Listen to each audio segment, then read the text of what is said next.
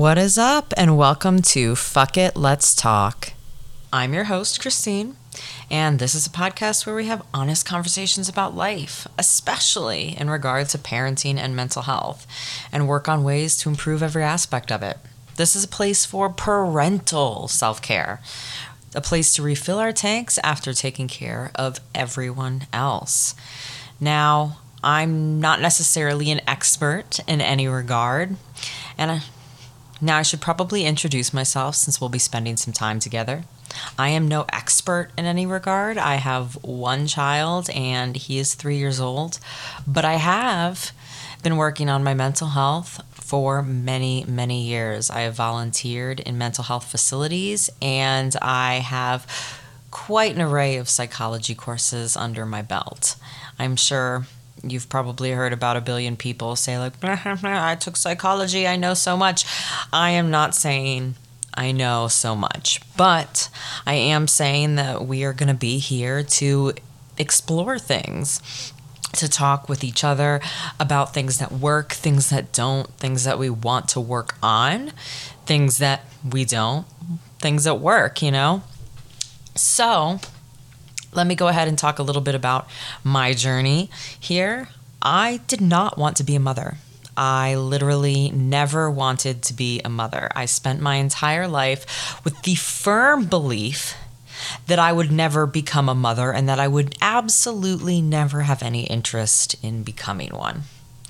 Then cut to college. Oh, how cute, you know, and some guy that persisted me some guy that chased after me for months and months on end. And finally, I decided to give him a shot.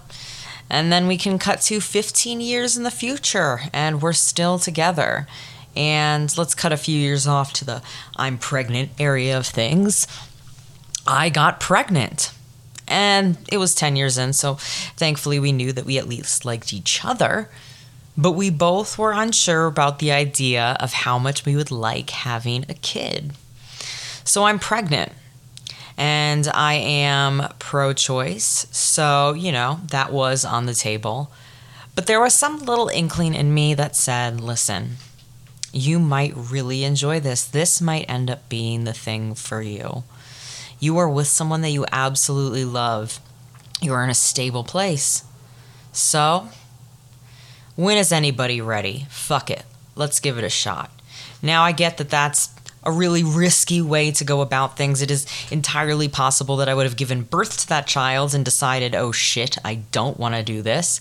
And we don't want that because, you know, could have damaged the poor child's psyche by raising him or her and not wanting to be a parent. But, you know, I gave it a shot. And what made it even more risky was that I had hyperemesis. And for those of you who don't know what that is, that means that I threw up the entire pregnancy. And I mean the entire pregnancy. All right. I heard Amy Schumer make a joke about, you know, if her husband liked gag porn because she, you know, was the same boat as me. And it was like, yeah, here, honey, I am ready for you because it was go down the stairs, puke, walk to the bathroom, puke, drink some water, puke, take some vitamins, puke, eat some food, puke. Needless to say, I hated being pregnant. And it wasn't exactly an environment that, uh, fostered bonding. You know, I wasn't able to enjoy the little things like the kicks and the movement and the setting up the nursery and really anything because when I was out shopping for those exciting things, I was on the floor of a Bed Bath and Beyond with a bucket puking in the towel section. There was no part of this that was enjoyable for me. I'd have tiny little moments, I would, tiny little moments where I listened to a song and I felt him dance for the first time. And there was that spark of light that was immediately doused out by a steady stream of vomit. I am so sorry, listeners, if vomit is um, a trigger for you and you can feel yourself starting to gag. I promise I won't go into this at long length. any more this episode, and if I do, I will give everyone a fair warning at the beginning. Beep, beep, puke ahead. All right, well, behind us now. Let's just cut to the chase. I gave birth.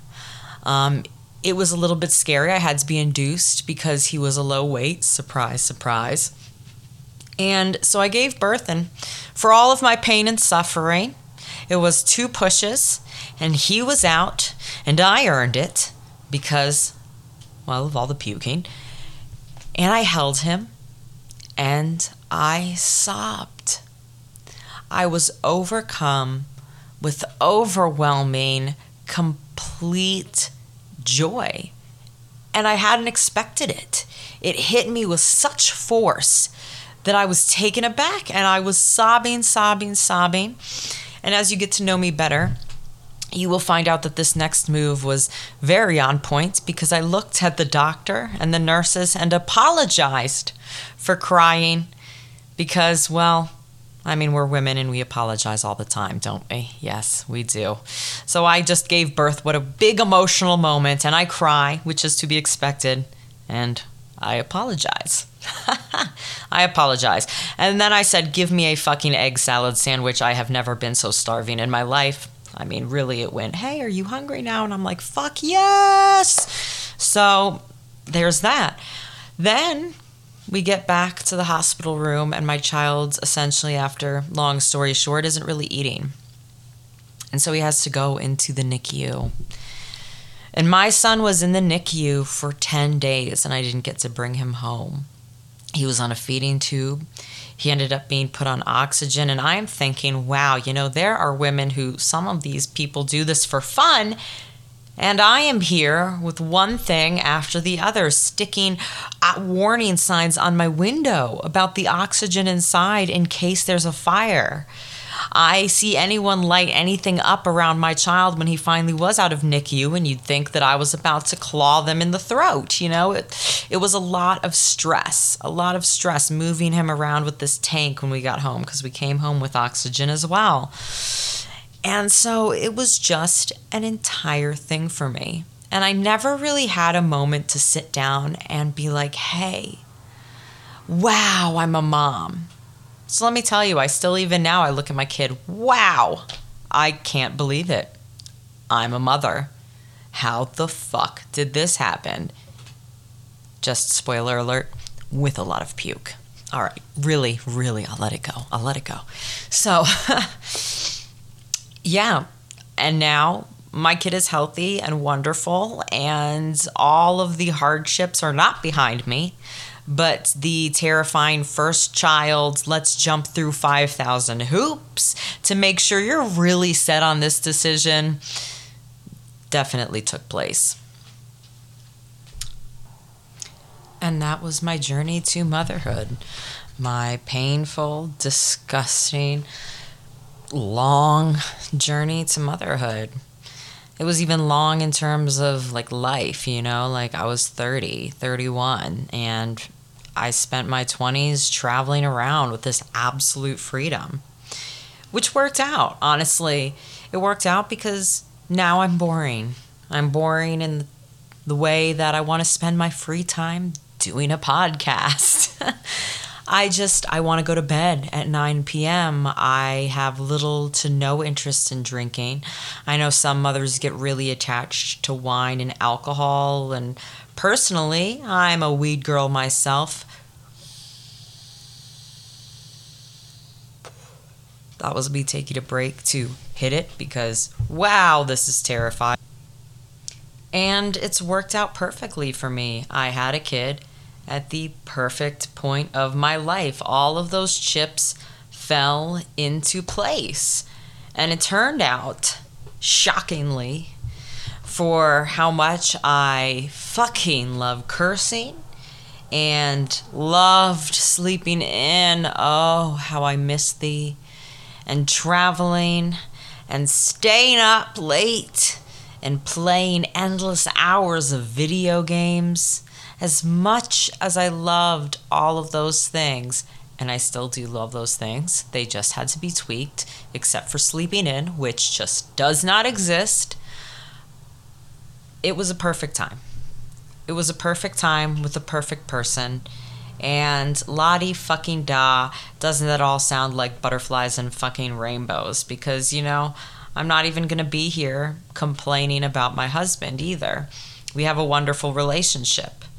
We have a wonderful relationship except for when he hotboxes me with like fucking five farts in the middle of the night and I'm all snuggling to the pillow and he's peacefully asleep, not taking an hour to get there, unlike me, snoring away and then there he goes, just tooting away in the night, and I'm awoken by the scent of his intestines. But I suppose that if that's one of the worst things I can complain about in a relationship, then, you know, I got it pretty good. Hopefully, my son, it is a boy, will take after him and not leaving the toilet seat up because that doesn't happen in my household. And I might have to go ahead and take a page from my mother in law's book by traumatizing her son into never ever leaving the toilet seat up. I one time asked my husband, you know, why is it? Why is it that I have never experienced this with you unless you are blackout drunk? And he told me exactly that that his mother had traumatized him into making sure that he always put the toilet seat down. And how she would do that is she would awaken him in the middle of the night. She would just wake his ass up and be like, Motherfucker, you go put that seat down right now. And you know, objectively, I hear that and I'm like, well, that was traumatizing to you? Wah, wah. But, you know, I guess if you are a kid and your parent is waking you up to scream at you because their ass got wet in the middle of the night and now they're awake, so you have to be, I suppose that, you know, it would traumatize you. But I don't really care about that part because the part that's important to me is that it worked. And here, at Parenting Unpacked, we will make sure that we teach you the most effective ways to traumatize your children so that you can live your best life.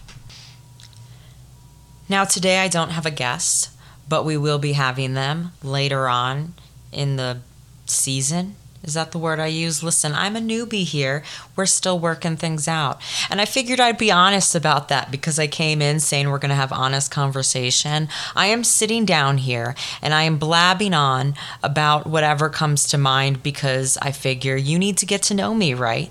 If we're spending all this time together, if I want you to get invested in this podcast, then I need to get you at least a little bit invested in me. And on that point, I'm also going to open the floor up at certain points for the audience to ask me questions so that I can answer things that you guys really want to know about me because I'm not a mind reader, don't want to be. I, when I was a kid, I used to think that would be a cool fucking power, but now I just am far too aware of what goes on in people's minds. But since I'm not a mind reader, I don't know what you guys might want to know about me. And despite doing a podcast and despite all of the work that I'm doing with mental health and have done, I'm going to be honest again. I loathe myself. Confidence is something that I am working on a lot in ding, ding, ding therapy. Yes, I am in therapy and I'm on medication. And it took me literally 30 years to find the right combination. I had been from psychiatrist to psychiatrist, doctor to doctor, you know, just trying to figure out what was wrong with me. Um, they said that I was treatment resistant at one point. They said that I had panic disorder, which, you know, might, that one's probably true. But, you know, i have gotten many diagnoses thrown at me, and I have probably been on almost every antidepressant in the book. But thankfully, finally, I reached a point where I found a right combination of medication and the right psychiatrist and the right therapist that is really opening up more paths than the ones I'd already forged for myself to make my life better. And the one key thing that happened that allowed that was, and here's that word again honesty. My entire life, and I've been in therapy since I was a kid, I never told the full truth in therapy. I'd hold back parts of myself that I was certain were too disgusting, too deranged, too fucked up. And even though that's why you're in therapy, right? You're there because you're supposed to be opening up all these fucking boxes. You're supposed to be looking in. And even though I knew that that was the case, fear won. Fear came in and took control, and it told me that there's no one that you can trust, including professionals, especially professionals. I have a deep rooted mistrust of authority figures, police officers, my professors in college, my teachers growing up, guidance counselors, therapists, even other doctors. I would be going to my gynecologist during my pregnancy, and I was certain and terrified that she would tell me I was doing something wrong. I mean, especially because I was throwing up the entire time. So finally, after having a kid, and let's say that we can attribute this to my son because I don't know that I would have opened up and been able to be as honest in therapy as I have been and opened up these paths if it wasn't for him. My love for my son made my desire to be the best version of myself become a necessity instead of a want. I saw the small human being and I decided that I absolutely had to do it and no amount of discomfort could stop me. I had to do it for this human being. I had to become the best version of myself. And so I unpacked those boxes and I was honest and I was terrified and I was a sobbing, disgusting, snotty mess as I opened all of these things up because I had never been more scared in my entire life. I had never been more scared, even when I gave birth. And giving birth, some women, you know, really, God, you fucking goddess warriors, go into it fearless. You're like, this is what my body is supposed to do, and it is going to do it, and I am going to embrace the beauty of this act. No, I was being pregnant was one of the most terrifying things I've ever done. And before it had ever happened to me, it was listed up there as like my number one fear. But as it turned out, being honest in therapy was my number one fear because the tears that came out then, the like completely visceral, unadulterated terror just came pouring out of my nose and my eyes as my mouth was spilling out all of the stuff that I'd kept to myself, that I had kept hidden. And I realized as the months went on that I was actually getting better for all the fucking discomfort. And God, it was painful. I would leave therapy exhausted. And I was like, that was not fun. I don't want to go back again. I don't want to do it. I don't want to do it. But I did. I kept going back and I kept opening up all of those boxes. And eventually it got easier. And eventually it got less painful.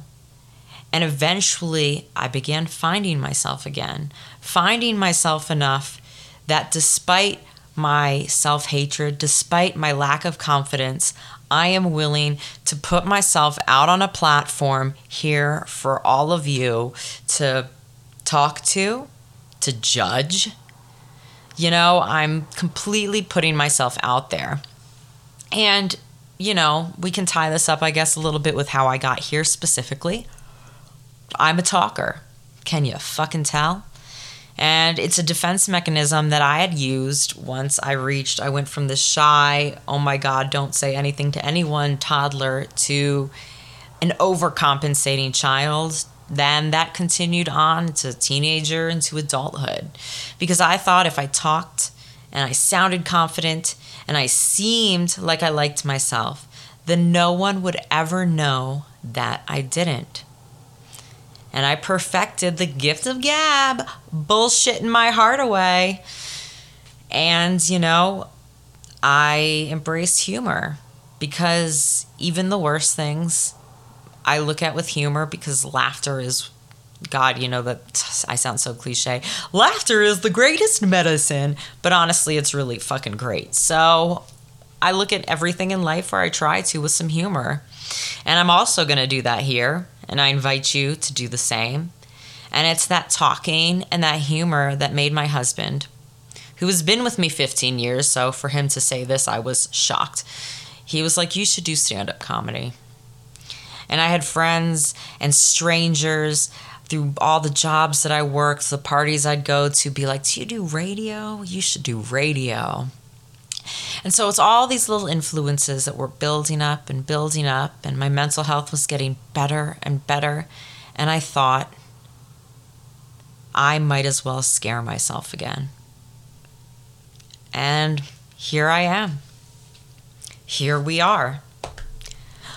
I am inviting you to come on this terrifying ride with me as we search for the best ways to live happy for our children, with our children, and for ourselves.